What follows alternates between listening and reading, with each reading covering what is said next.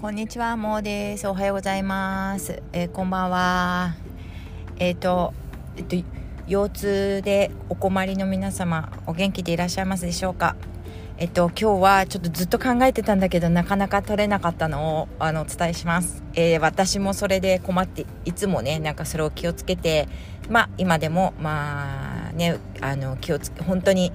テニスとかいっぱいやっちゃうとまだ、えーと、関節痛みたいのいろんな場所がね痛くなったりするんですけど腰痛も入れて。でえっ、ー、とやっぱり何ができるかなということを今までずっと何か考えてやってたんだけど実は、えーと、食べるもの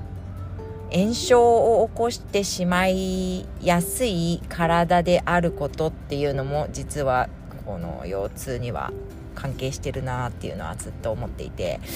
でよ、えーと、とにかくその痛くなるっていうことは、まあ、何かが当たったりとかしてそうそうしちゃいけないところがなんかこう炎症を起こしてるから痛みが出るですよね。なんかこう基本的には。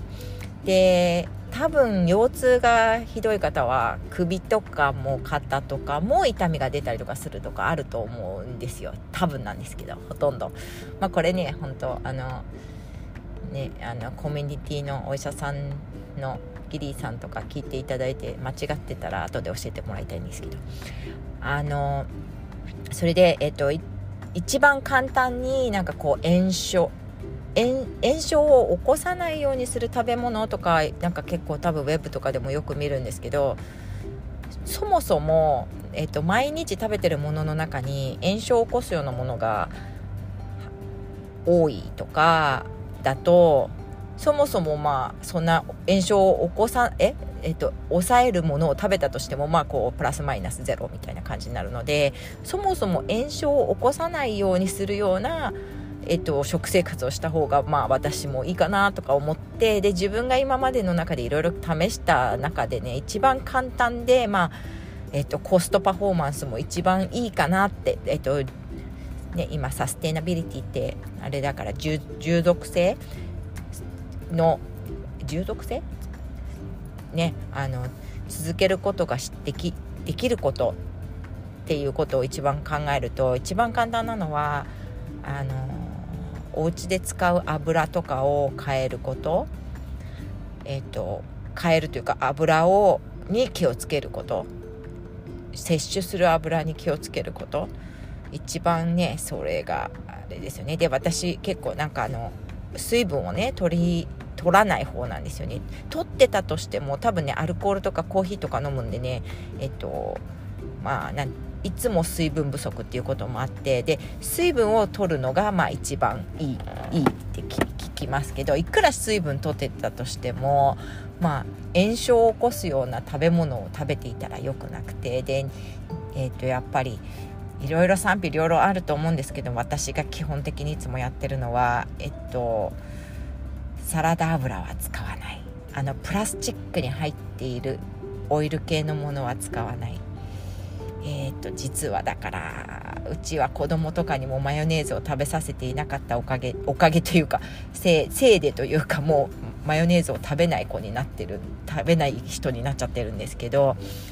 えー、っとそういうのももうなるべく使わない。えーと、瓶に入ってるからっていいわけではないそうなんですけどまあこれも専門家じゃないからわからないけれどもとにかくえっ、とオリーブオイルとかにしてもなるべくバ、えー、のエクストラバージンオイルできちんとグリーンの瓶に入ったもの、えっと、なぜかというといくらもともとがいいいい製品、えっと、質のも品質のものであってもプラスチックのものの中に入れているだけで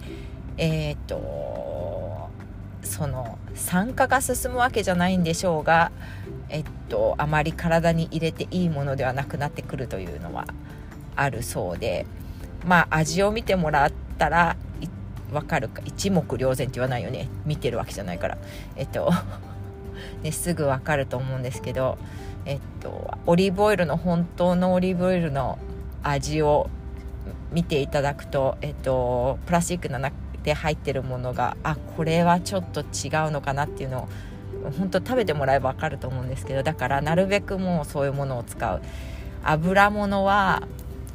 なるべくやらないでそうと言っても食べちゃうんですけどまあ本当になるべく避けるとかねあとありますね。そうえっと油を変えるっていうのとか。だから食べないってことね。なんかやっぱり減らす。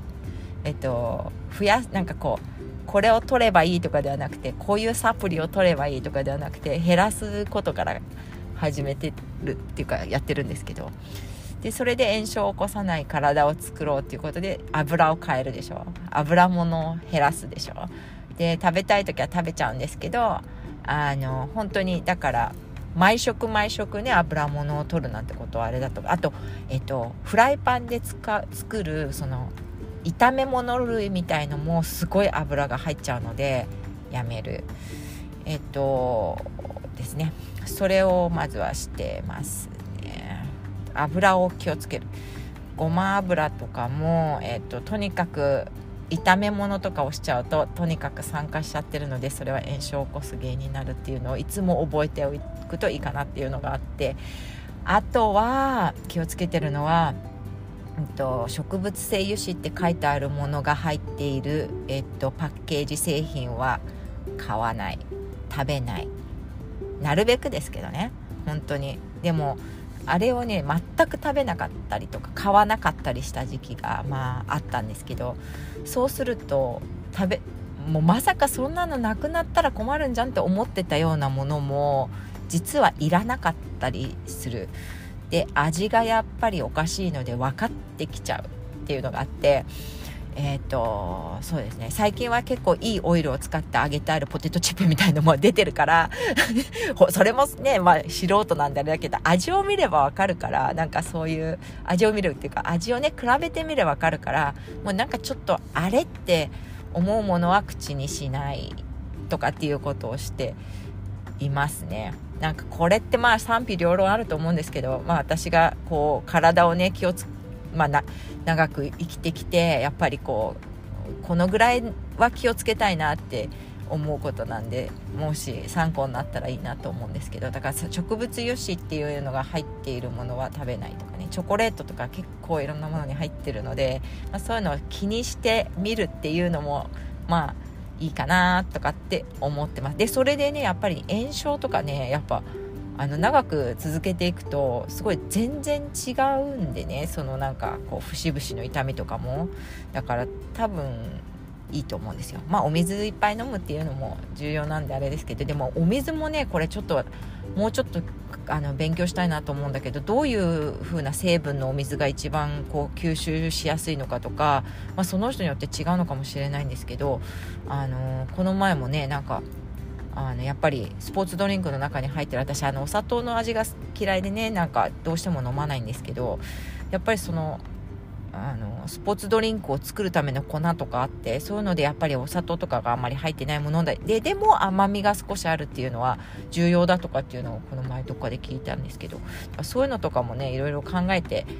ちょっとなちょっとのことなんだけど、うんと、ちょっとだけ考えておくと、まあ、体の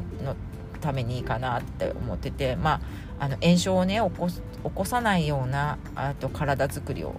したいかなとかまあ年も取っていくんでね。思ったりしています。えっと、それが一番かな。あの、やっぱりオイル、オイルの取り方っていうのをね、なんか、また、うん、そうだよね。あんまり専門家じゃないんであれですけど、そういうこともちょっと考えたらいいのかなとかって思ってます。まあ、健康志向とかではないので、あの、健康でいればいいなとか思ってるんだけどまあアルコール大好きだしあのね飲むのが大好きだしそれとバランスとっていきたいなって思ってます。じゃあそんなことで。では皆さんの腰痛が早く良くなりますように。じゃあね。またね。